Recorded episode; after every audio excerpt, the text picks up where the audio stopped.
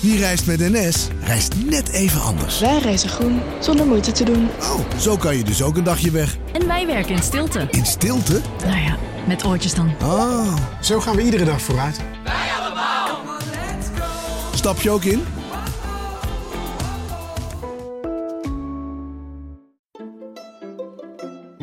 Welkom. Wij zijn Onbehaarde Apen. Dit is een podcast van NRC over wetenschap.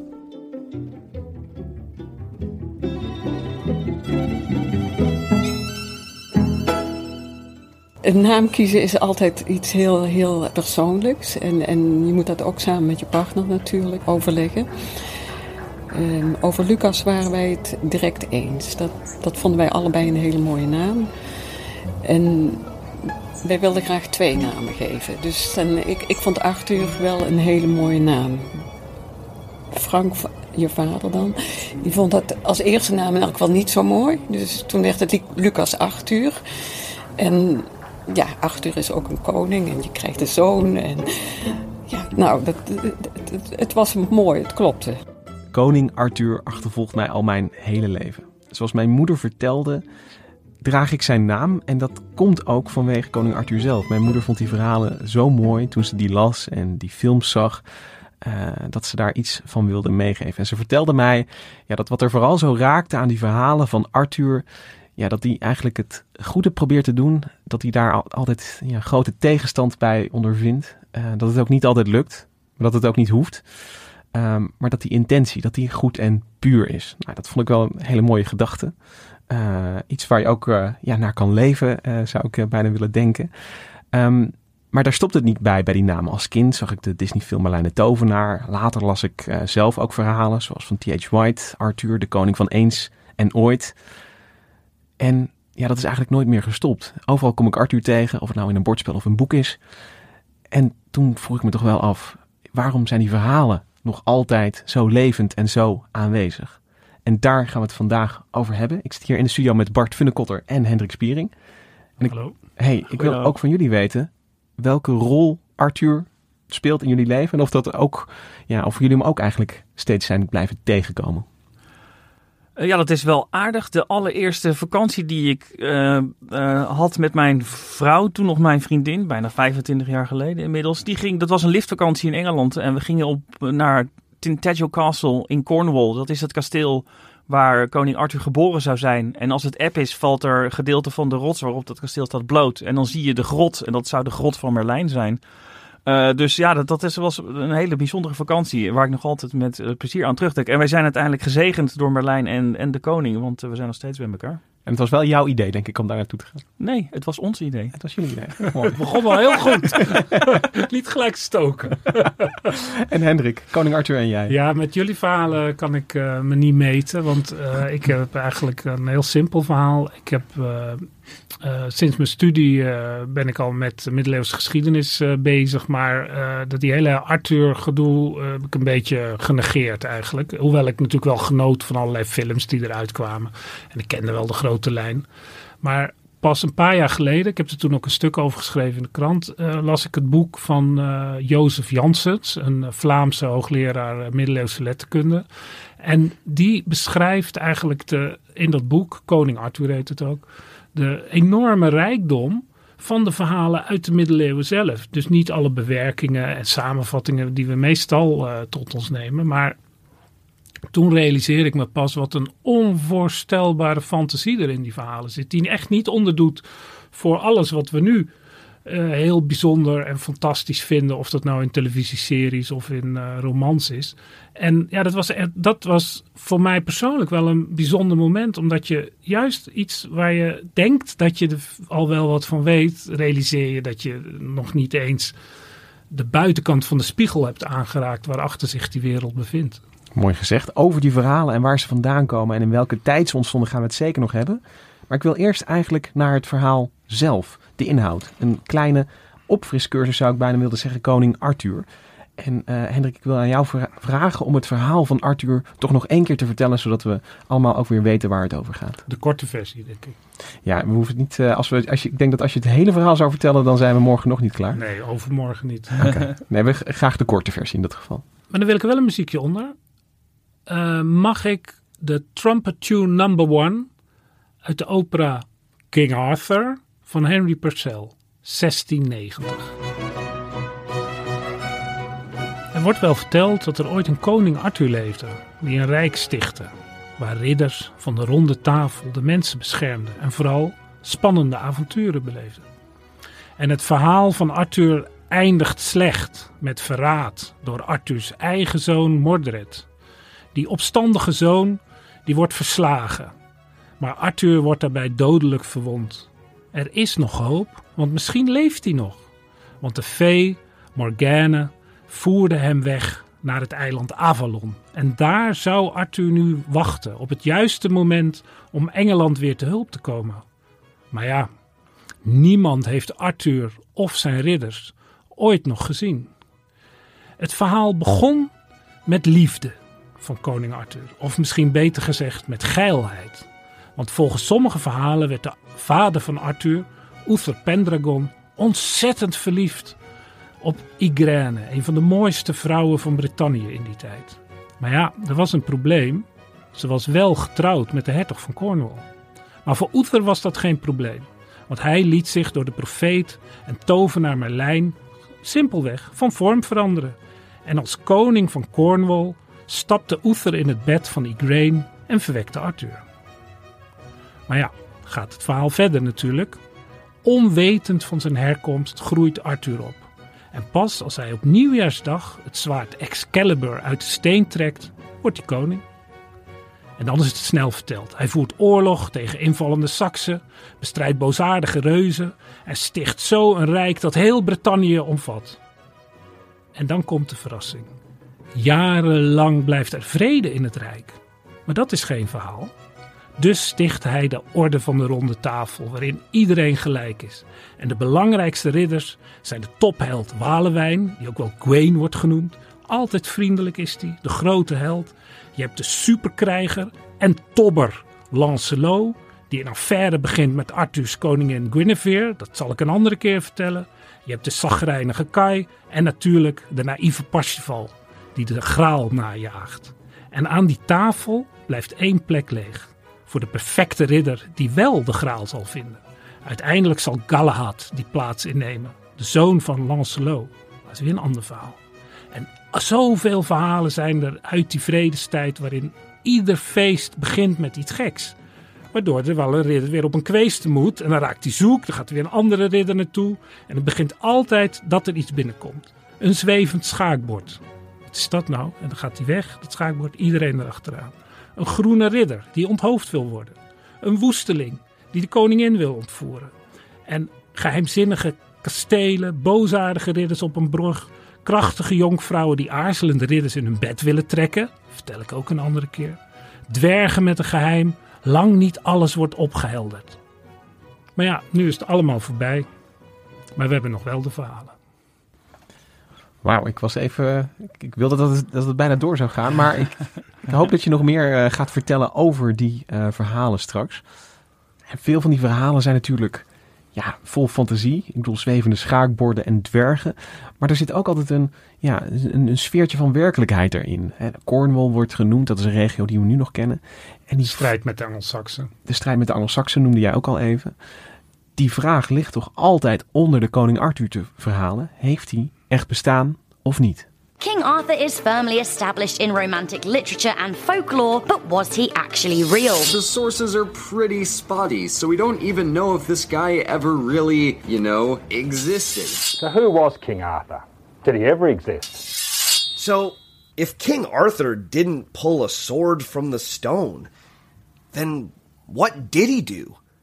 Could he have actually been a real person? But how much of the legend is fantasy? and how much of it is real.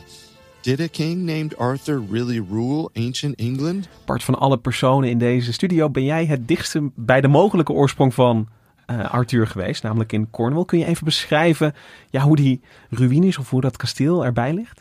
Uh, dat kasteel ligt er niet goed bij. Het ligt in het dorpje Tintagel. Het ligt echt aan, aan de zee uh, helemaal. Het is echt op het uit punt van de rots. Wat er nog over is, zijn wat wat muren, die bij mij niet veel verder komen dan, niet, dan mijn heup. En er staat nog een soort van rest van een, van een toren.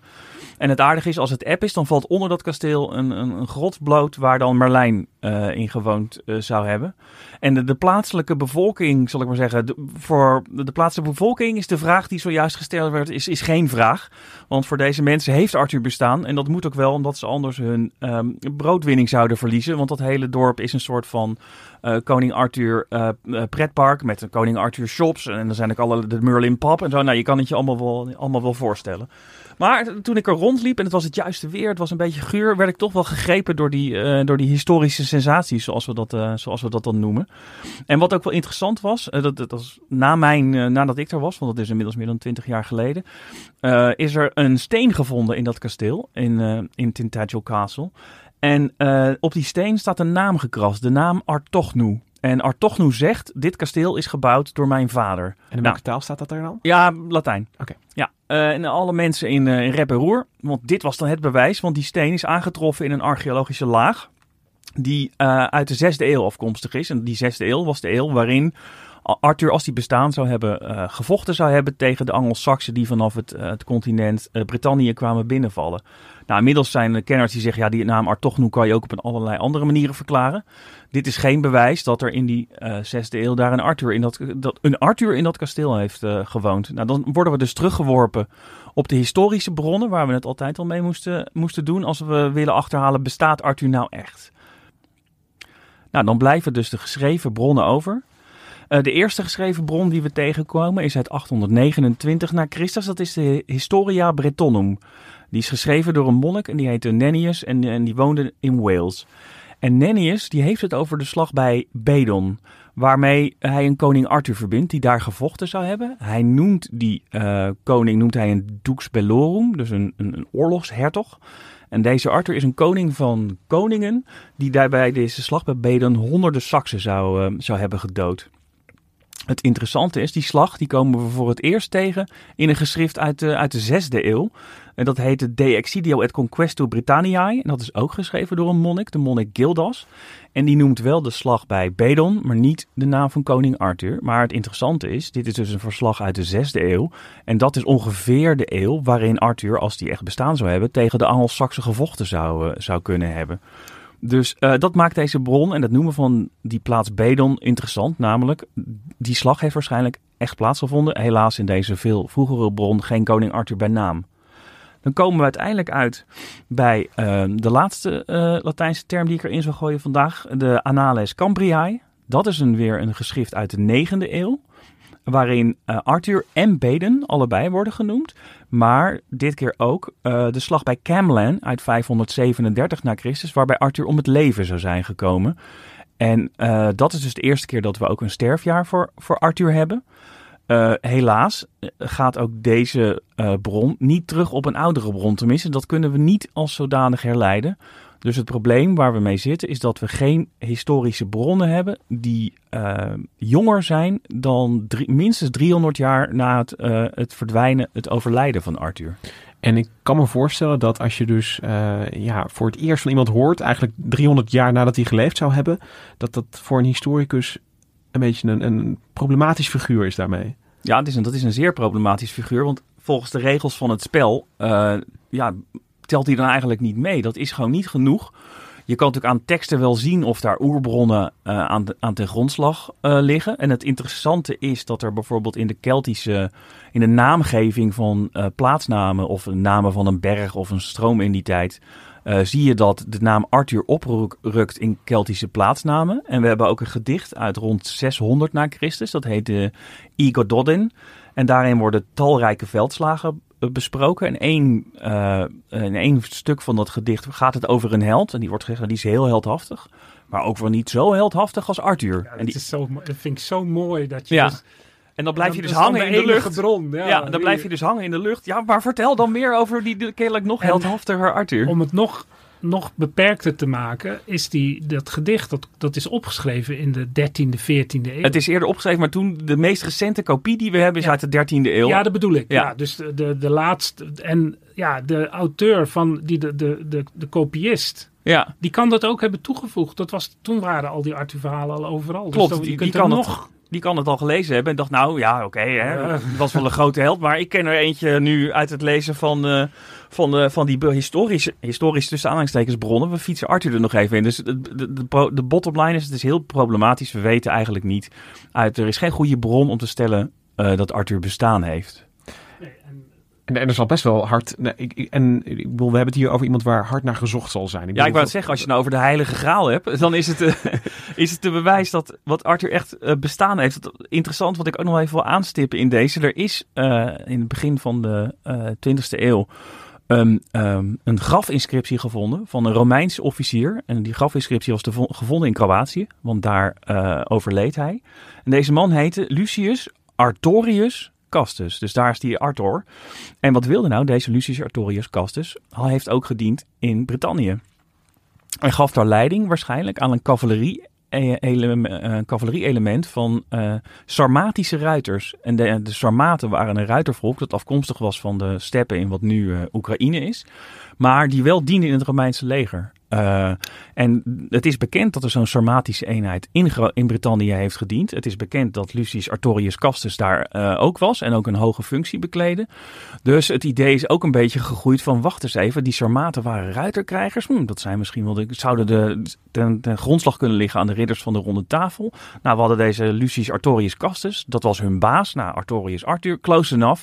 Eh, dit is de historische bron voor het Arthur-verhaal. Deze ruit, Romeinse ruitereenheid met deze Lucius Artorius Castus als hun aanvoerder. Dan zit je nog wel met het probleem dat Lucius Artorius Castus in de tweede à derde Ja, eeuw diende in Rome. Dus je hebt nog in, in Brittannië, dus je hebt, zit wel met een gat van, van 200 jaar. Maar er- zo zou je een soort van etymologische, eh, historische verklaring kunnen vinden voor het Arthur-idee en het idee van de ridders van de Ja, je moet wel een beetje mij- door je wimpers heen kijken. Ja, zeker, ja. Ja, want volgens mij komt er ook weer uit de Sarmatische mythes, of dan Ja, van klopt. het broedervolk, komt ook weer een geheimzinnig zwaard natuurlijk. Ja. Dus alles past dan ineens. Ja. Alleen ja, Het, het, het- het- de zwaard in de steen komt dan ook voor in, in, in de folklore van de Caucasus. Dus hey, wacht eens even, dat is gewoon geïmporteerd met die ruiters. Nou ja, goed. En, en zo, alles verklaard. ja, alles verklaard en klaar. Ja. Maar het- zo eenvoudig, of tenminste zo eenvoudig, zo, want het is best een hele toffe verklaring eigenlijk. Maar zo, ik denk toch niet dat hij uiteindelijk eh, steek houdt. Jij eh, acht het zelf onwaarschijnlijk dat er een koning is geweest die Arthur heeft Nou, ik heb dus, eh, ik, ik, ik, ik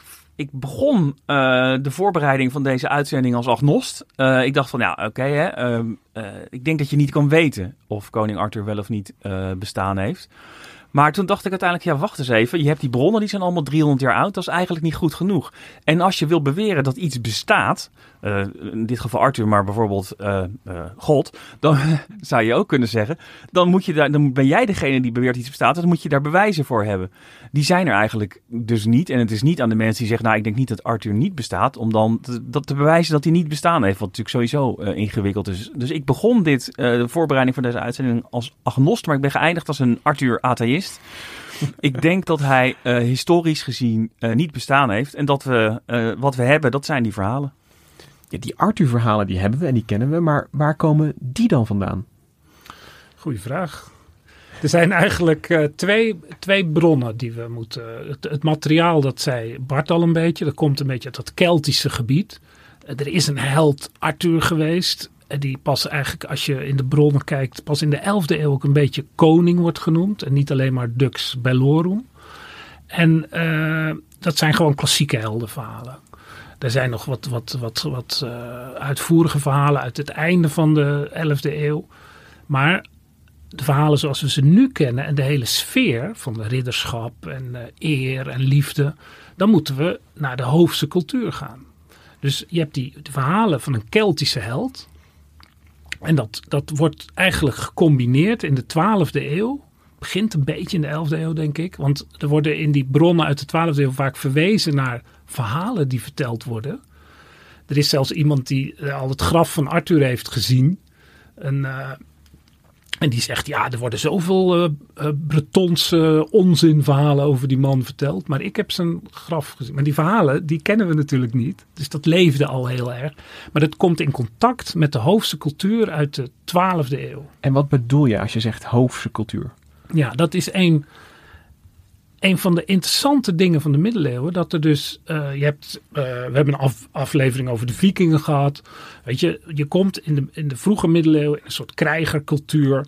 eh, Karel de Grote, grote machthebbers, de, de ridders die hun macht, of ridders, zijn eigenlijk nog geen echte ridders, ruiters, die hun macht eh, vestigen en zo een, een beetje een ordelijke eh, koninkrijk stichten. Als die koninkrijken in de 11e, 12e eeuw een beetje gevestigd raken, of de graafschappen, hertogdom op dat niveau speelt zich dan nog af, dan, ja, dan, dan is er eigenlijk behoefte aan een soort nieuwe beschaving. Weet je, de, de steden komen op. Je kan je niet meer als een beest gedragen. Eh, eh, ik heb de macht, dus iedereen moet doen wat ik zeg. Er worden wetten gemaakt. Er komt een soort beschavingsoffensief. De ridders moeten een beetje getemd worden. Ja, er is een soort, ja, dat is eigenlijk het beste wat je kan zeggen. Er is een soort beschavingsoffensief, ook van de kerk. Ja, er wordt vaak gezegd, de kerk die staat tegenover de ridder. Dat is natuurlijk onzin, want de, de, wie, wie leidde de kerk? Dat zijn de broers van de koning. Weet je, dat is één, één gemeenschap. Maar die kerk die heeft zo zijn eigen belang.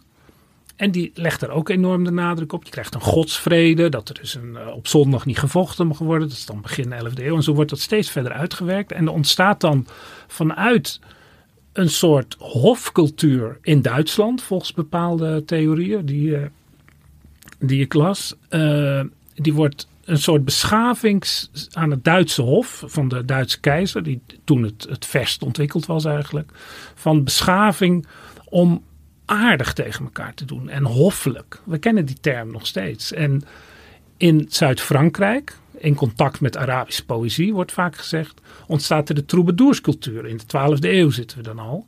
En dat is, gaat heel erg over de, dat is eigenlijk dan een stap verder waarin de onbeantwoorde liefde wordt, uh, ik, uh, wordt bezongen. En uh, dan krijg je die scènes die we ook uit de films natuurlijk heel goed kennen van de smachtende ridder en de onbereikbare vrouw.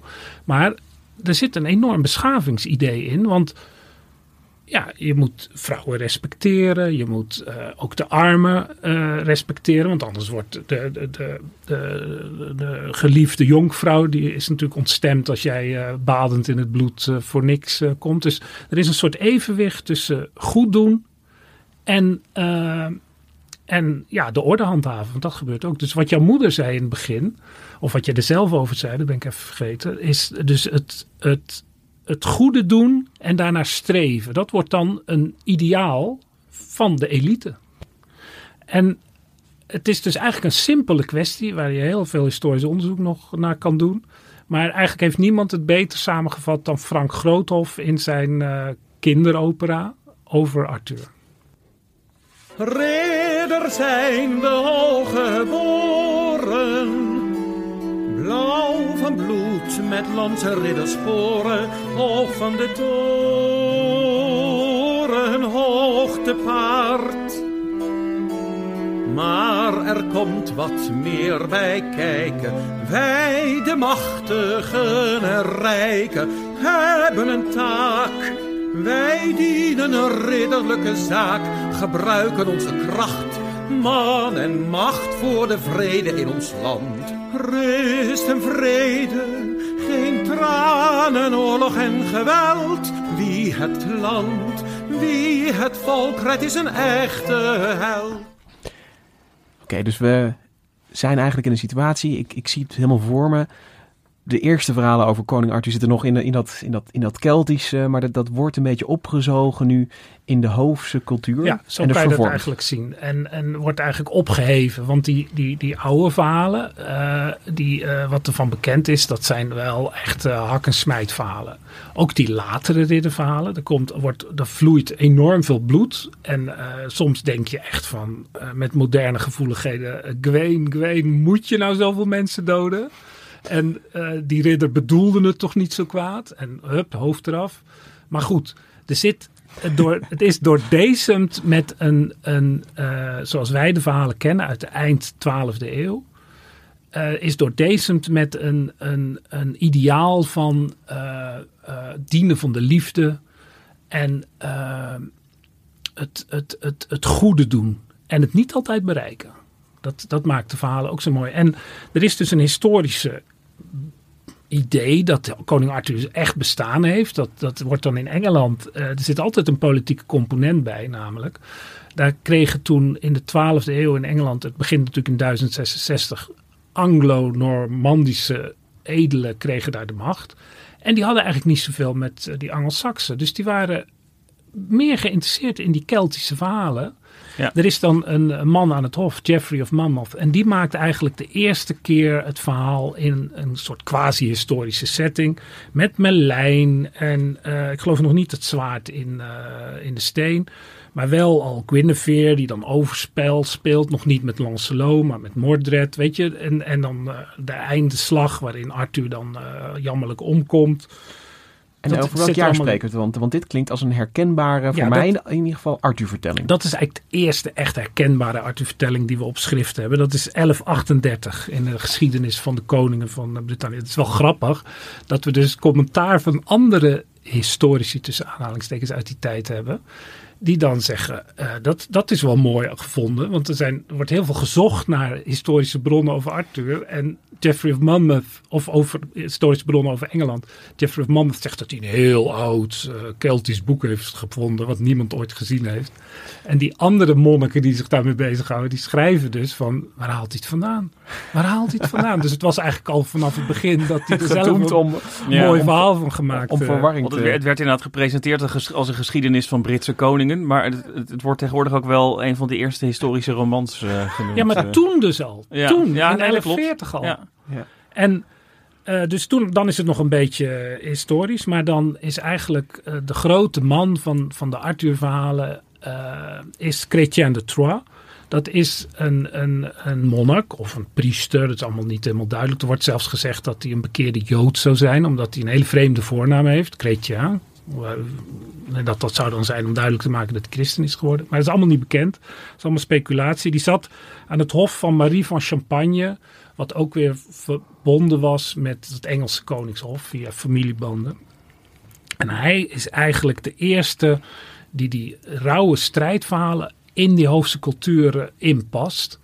En eh, Frits van Oostrom schrijft in zijn eh, overzicht van middeleeuwse letteren uit 2006 dat, dat dit eigenlijk de geboorte van de roman is. Want bij Chrétien de Troyes, als je die gedichten, heeft er een stuk of vijf, zes hele lange verhalen over Lancelot, Parsifal met de Graal voor het eerst, eh, eh, leest, er zit geen historische ankering in.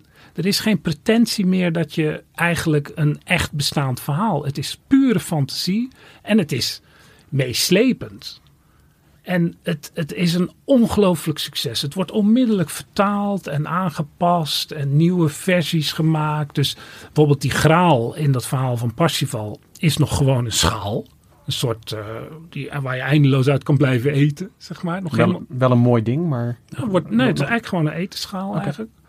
En eh, ik zal het verhaal nu niet vertellen, maar dan in de volgende versie, twintig jaar later, van, eh, die, eh, van een Duitser, die maakte dan eh, al een, een beker van. En er, er wordt dan een heel verhaal bij gemaakt dat het eigenlijk de, de beker is waar het bloed van Jezus in opgevangen was. Dus alles wordt gekker en vreemder en alles wordt erbij gehaald. Het is echt een explosie van fantasie. Je krijgt dus ook meteen eigenlijk al allerlei spin-offs. Ja, ja het is, ik vind dus ook dat je hier dus eh, een soort eh, orale vertelcultuur hebt. Die, die we schriftelijk kunnen navertellen. Want die verhalen werden natuurlijk verteld. En het is heel erg eh, zoals je bij wijze van spreken zelf aan je kinderen vertelt. Of ik, ik herinner me vroeger op school dat je ook wel eens zat je eindeloos verhalen te verzinnen met je vrienden. En haalde je alles erbij. Over eh, van Dombo, de olifant, eh, van Disney tot, tot iets wat je verder ook... Die kon ook de koning Arthur tegenkomen dan. Dat was dan gewoon een leuk verhaal wat je samen verzon. Ja.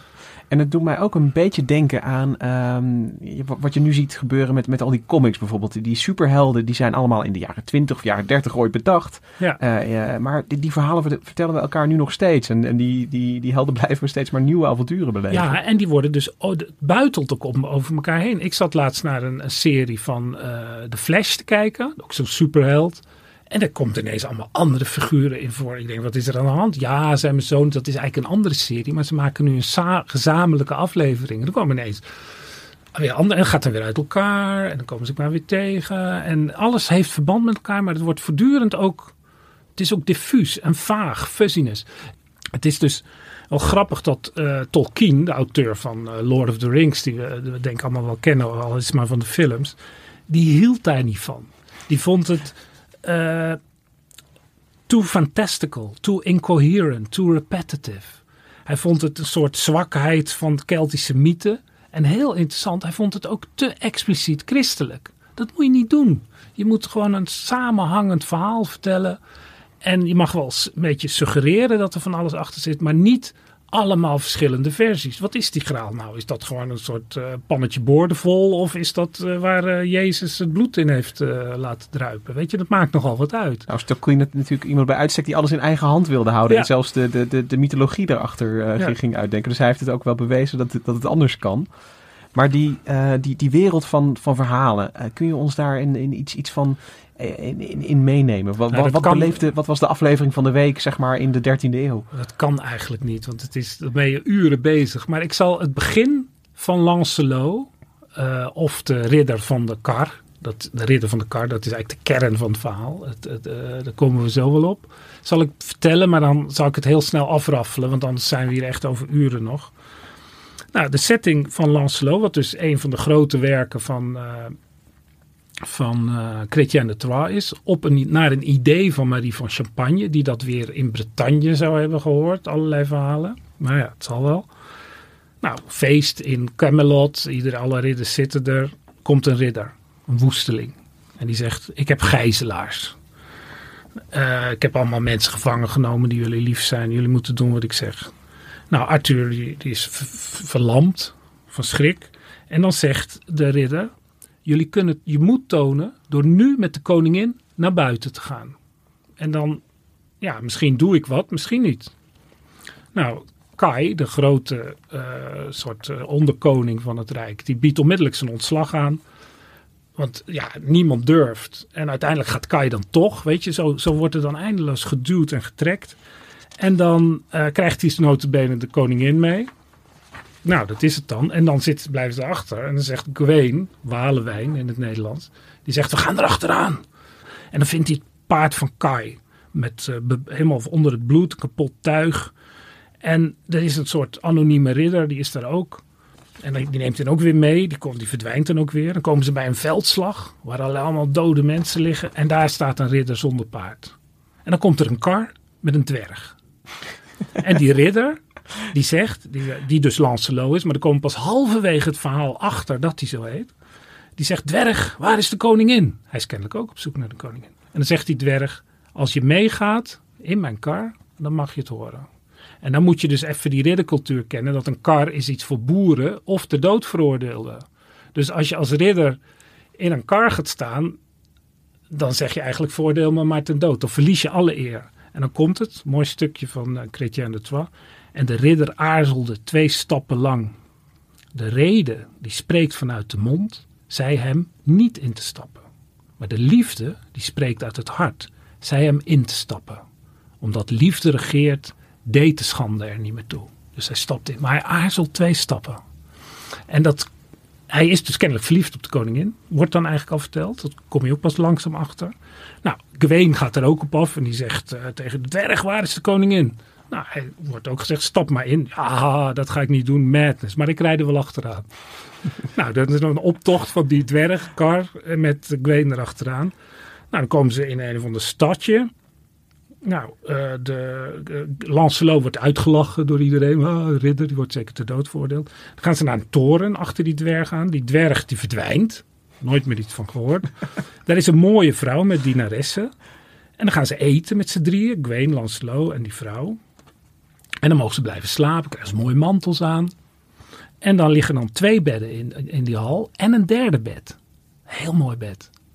En Gwen en Lancelot, die moeten in die twee lelijke bedden. Het is niet voor jullie dat mooie bed. Maar Lancelot die zegt, ja, waarom? Hij gaat toch in dat mooie bed liggen. En dan midden in de nacht wordt er een brandende lans in dat bed geschoten. En dan zie je wat een held eigenlijk Lancelot is. Die wordt, krijgt een schampschot, het bed, bed valt in brand. Dat, in de Franse literatuur heet dit ook het gevaarlijke bed. Met alle suggestie die erbij zit.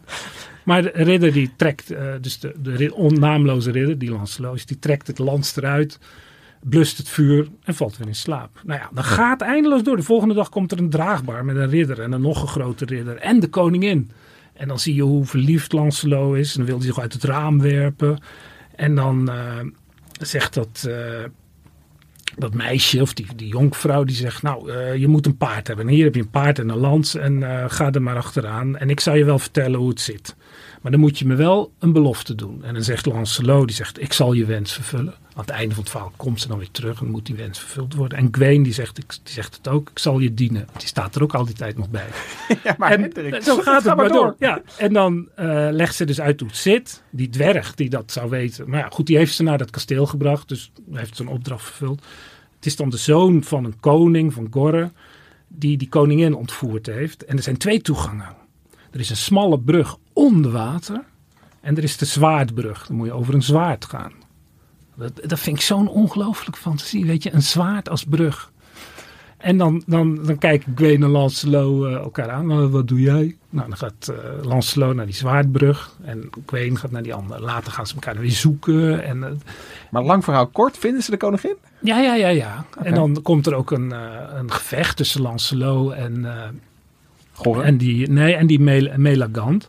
Maar ook weer zo typisch voor deze eh, rare fantasie. Die vader van Melagant, een hele aardige man. En die nou, komt binnen en eh, oh wat leuk dat je over die zwaardbrug bent gekomen. Dat kan eigenlijk helemaal niemand, hartstikke goed. En ja, dan komt het toch tot een gevecht tussen Lancelot en die Melagant. Want ja, die- Melagant die haat die Lancelot ook. Heel verhaal. En dan eh, verliest Lancelot bijna totdat hij Guinevere, de koningin, zijn naam hoort noemen. Dat hoort hij. En dan krijgt hij nieuwe kracht. Maar Guinevere is boos op Lancelot omdat ze die aarzeling heeft gezien. Van die twee stappen Die aarzeling. twee stappen, dat, dat, wordt hem dan weer aangerekend. Hoe groot is jouw liefde, jongeman? Maar even... Het, Het, komt dan weer goed. Ja. Maar, maar het klinkt als een... een, een op, op mijn... eh, ik, ik ben misschien geconditioneerd door eh, hele strak gestroomlijnde Ja. plots. Too, inco- too incoherent, too repetitive, zoals uh, Tolkien al zei. Ik snap wel een beetje waar Tolkien vandaan komt. Dat is, het heeft heel veel van een en toen en toen Ja, maar dan heb ik, nog, heb ik nog een paar kastelen natuurlijk overgeslagen. Ja, dat waar ook, wel. dan, eh, het ook zo interessant. Allemaal van die krachtige vrouwen die ook allemaal zeggen hoe het allemaal moet. En, eh, Dat juist Tolkien dat zegt, dat geldt toch ook voor de hele Lord of the Rings? Nee, dat is een heel strak verhaal. Maar dat Ja. kunnen we wel een andere keer nog aflevering over maken. Dat is- Maar is het eh, eh, de, de, de elementen die erin zitten met eh, hè, wat je zou moeten doen en wat het goede is om te doen en wat hoort en, en eh, Ja, dat- dat, ik- dat zit er dus ja. allemaal in. En ik las dus bij Frits van Oosterom, dat wist ik eigenlijk ook niet, dat er dus onder Neerlandici, want dit soort verhalen zijn ook allemaal in het Nederlands vertaald, en dat de verhalen over die, eh dat vliegende schaakbord is eigenlijk een, een Nederlands-Vlaams eh, verhaal, wat eigenlijk hier onbedacht is. En dat er een discussie is over, ja, hoe serieus moeten we dit nou eigenlijk nemen? Wat, en er zijn dan theorieën over een soort entrelacement, een soort doorweving van het verhaal. En eh, er is dan een hoogleraar Nederlands die heeft gezegd van ja, maar die middeleeuwers die hadden toch een andere manier van met verhalen overgaan. En die konden dat allemaal onthouden en die hielden de lijn vast. Ja, het is voor moderne, je moet er aan wennen, zo zou ik het zeggen. Want Ja. ik heb dus die hele Lancelot zitten lezen, maar op een gegeven moment ga je het ritme voelen. En als je de samenvatting hoort, wat ik nou eigenlijk doe, al, het is al een hele korte samenvatting, al die kleine dingetjes die erin zitten, die zijn zo mooi beschreven ook. En ieder avontuur test ook weer de ridder. Bijvoorbeeld met dat gevaarlijke bed. Ja, gaat dat nou over seks eigenlijk? Weet je, daar kan je allemaal over nadenken wat dat betekent. Maar in ieder geval is het een test van Lancelot. Gwen is nederig, die gaat niet in dat. Maar Lancelot, er zit dus iets hoogmoedigs in die man. Ja. Terwijl die wel bereid is om op die, op die nederige kar te gaan staan. Met twee stappen vertraging. Weet je, en dan dat alles spiegelt in elkaar. Ja, ja. Het is, en, en dan is, is Lancelot nog maar één van de, zeg maar hoeveel verhalen die er zijn. Die er dus over deze Ja. ridders van de ronde tafel en over Ja, er zijn- Arthur. Die, die soms dus in, in, de- in dit verhaal ook weer een soort bijrol heeft. Ja, ik, je hebt ook nog Parsifal van als je de alleen van Chrétien de Troyes zijn er vijf. En die zijn dus, dat is een, ja, het begin van de explosie. Maar er zijn, er zijn eh, meer ridderverhalen dan je kan, eh, kan lezen volgens mij. En wanneer houdt dat op? Blijven er altijd nieuwe ronde tafelverhalen komen? Nee, dat dacht ik al. Nee, er is eigenlijk is de, eh, die kan u ook nog wel even noemen. Er is Thomas Mallory uit het einde van de eh, 15e eeuw. Die eigenlijk een soort omnibus heeft. Al die verhalen zoveel mogelijk bij elkaar heeft gepropt. En heel mooi beschreven in, eh, in, een, eh, in een proza versie volgens mij. En dat is eind 15e eeuw. Volgens mij 1470 als ik het goed heb. En er is in die tijd ook nog een kroonprins van de Walese Tudor familie. Die dan net de macht heeft. En die heet Arthur. Dus je ziet dat het nog leeft. Die sterft dan voordat hij koning wordt. Dus er zal nooit een echte koning Arthur eh, komen. En, maar daarna, in zou we zeggen, de, de renaissance van de 16e eeuw en daarna. Kijk, in de renaissance van de 16e eeuw en de 17e eeuw, eh, met humanisten en protestanten, die zien allemaal niks in dit soort verhalen. Want die humanisten, die vinden, jij, jij zei net al, het is toch eigenlijk en toen en toen en toen. Ja, die humanisten lezen liever Ovidius natuurlijk. Dat, die middeleeuwen, dat was een achterlijke tijd. En di- dit is er een symbool van. Moet je kijken, ze kunnen niet eens een normaal verhaal vertellen. het heeft geen kop aan de staart. Nee. En eh, die, die protestanten, ja, ik bedoel, zelfs de katholiek Tolkien vindt het al te christelijk. Er zit zo'n katholieke sfeer omheen. Dus die protestanten moeten er ook niks van hebben. Dus, en dan krijg je nog eh, dat die hele eh, riddercultuur, die ridderverhalen, die ridderromans, die bestonden natuurlijk nog wel in de 16e eeuw. Maar eh, iedereen die Don Quixote wel eens gelezen heeft, ja, die, die werd gek omdat hij te veel ridderromans eh, leest. En toen daarom dacht hij dat molens reuzen waren waar hij tegen moest vechten.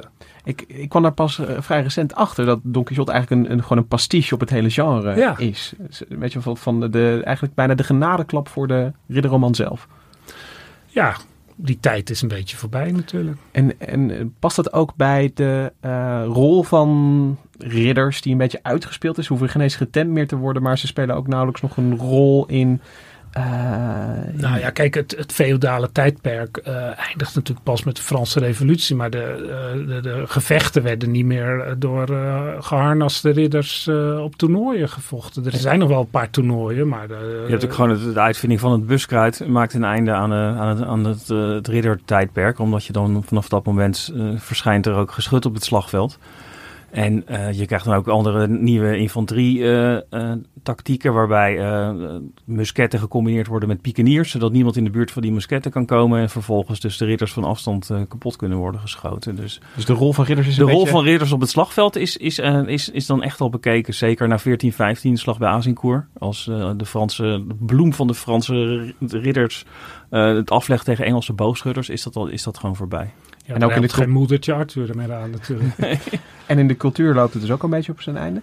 Maar toch zitten we nu, eh, ik bedoel, mijn tweede naam is Arthur, in, eh, in, in opnieuw in een soort, soort rij- verhalenrijkdom. Ja, er is dus Waar is dat dan vandaan gekomen? Ja, als je dat eigenlijk in, in kort wil vertellen, is eigenlijk een soort eh, twee stappen zijn dat. De eerste stap is eigenlijk in de romantiek. Als er eh, getrokken door de paarden van de Gothic Revival en de Celtic Revival weer aandacht voor die oude verhalen komt. De Gothic Revival is, ja, de naam zegt al een beetje, terug naar de gotiek, zwijmelen met middeleeuwse kastelen, al die, die neo-gotische dingen die overal neergezet worden. En ook die verhalen. Dus eh, Engelse dichters die maken verha- verhalen over eh, Arthur. De Celtic Revival is een soort emancipatiebeweging van, van Ierse cultuur, Wales cultuur, eh, Cornwall denk ik ook. En ja, dat trekt, dat, dat trekt die, die, die, Keltische wortels ook. En er is nog een ander, dat, dan is er natuurlijk een Brits imperium. En zo'n koning Arthur, die heel Brittannië onderworpen heeft en een soort vredesideaal heeft, dat is een interessante ideologische bron. Maar er speelt wel mee dat in de 19e eeuw de Engelse elite zich Angelsaksisch achten. En ja, wel een beetje een probleempje. Dat, Want Arthur vecht juist ja, tegen de vecht- Angelsaksen. dat, is een, dat ligt niet helemaal goed. Dus dat houdt het een beetje tegen. Maar bijvoorbeeld Baden Powell met eh, de Boy Scouts. eh, ook heel veel inspiratie uit Arthur. En zeker als ze dan, en dan komen we op de tweede stap van de populariteit.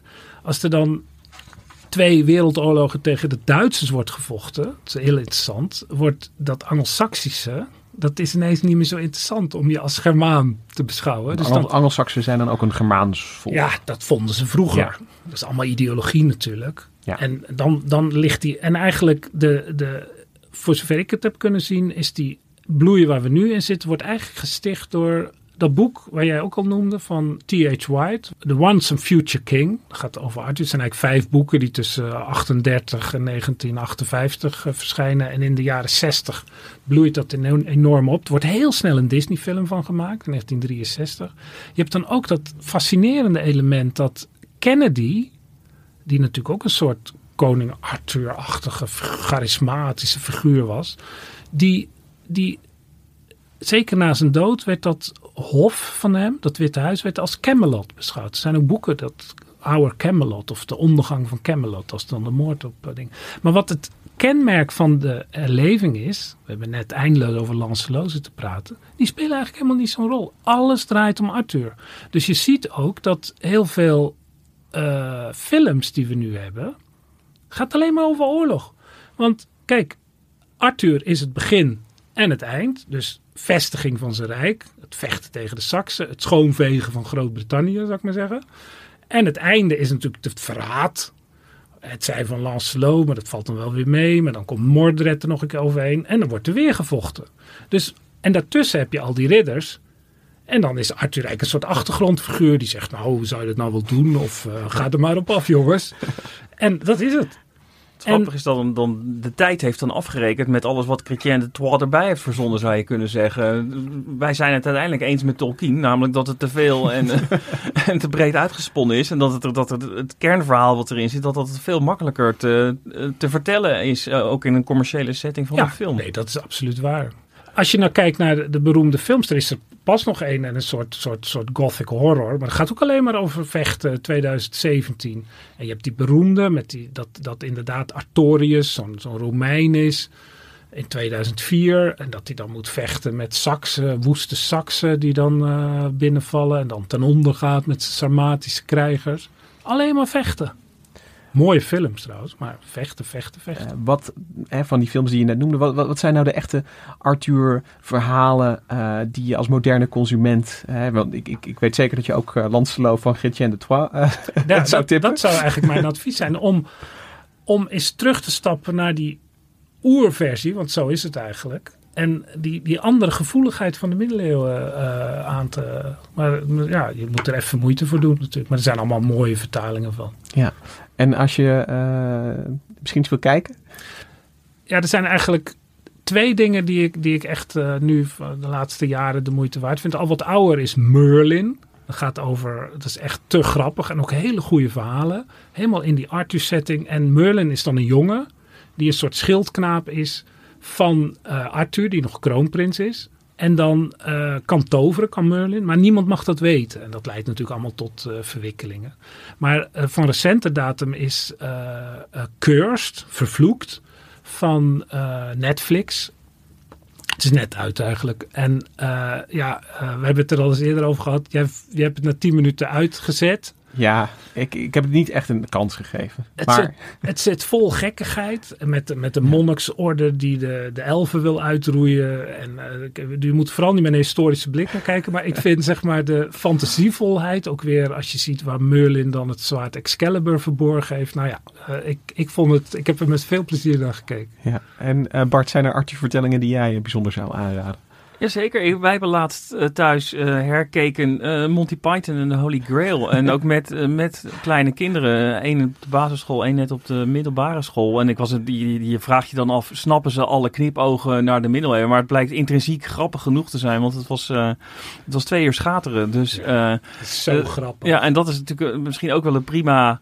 Uh, ingang om je, als je dat wilt, uh, daar verder in te verdiepen. Want ik bedenk me nu inderdaad dat mijn zoon een boek over de Plantagenets aan het lezen is. Dus hij is wel gegrepen. hij is wel gegrepen door het, door het, ridder, uh, door het ridderverhaal inderdaad. En, ja. en, eigenlijk is het een soort moderne Don Quixote dus, waarin de ridderverhalen ja, behoorlijk ridder, op de hak worden genomen. De ridderverhalen belachelijk worden gemaakt. En het leidde in ieder geval bij ons thuis tot, tot grote hilariteit. Dus goed dat, dat, dat die humor al die decennia inmiddels overleeft. Ja, als ik zelf nog iets mag aanraden. Moet, Wat? Ik moet nog zo lachen, want ik, ik schiet me nou ineens denken dat... dat er komt toch ook die beroemde scène dat die Fransen dan Arthur uitschelden met de verschrikkelijke term... Je moeder was een hamster.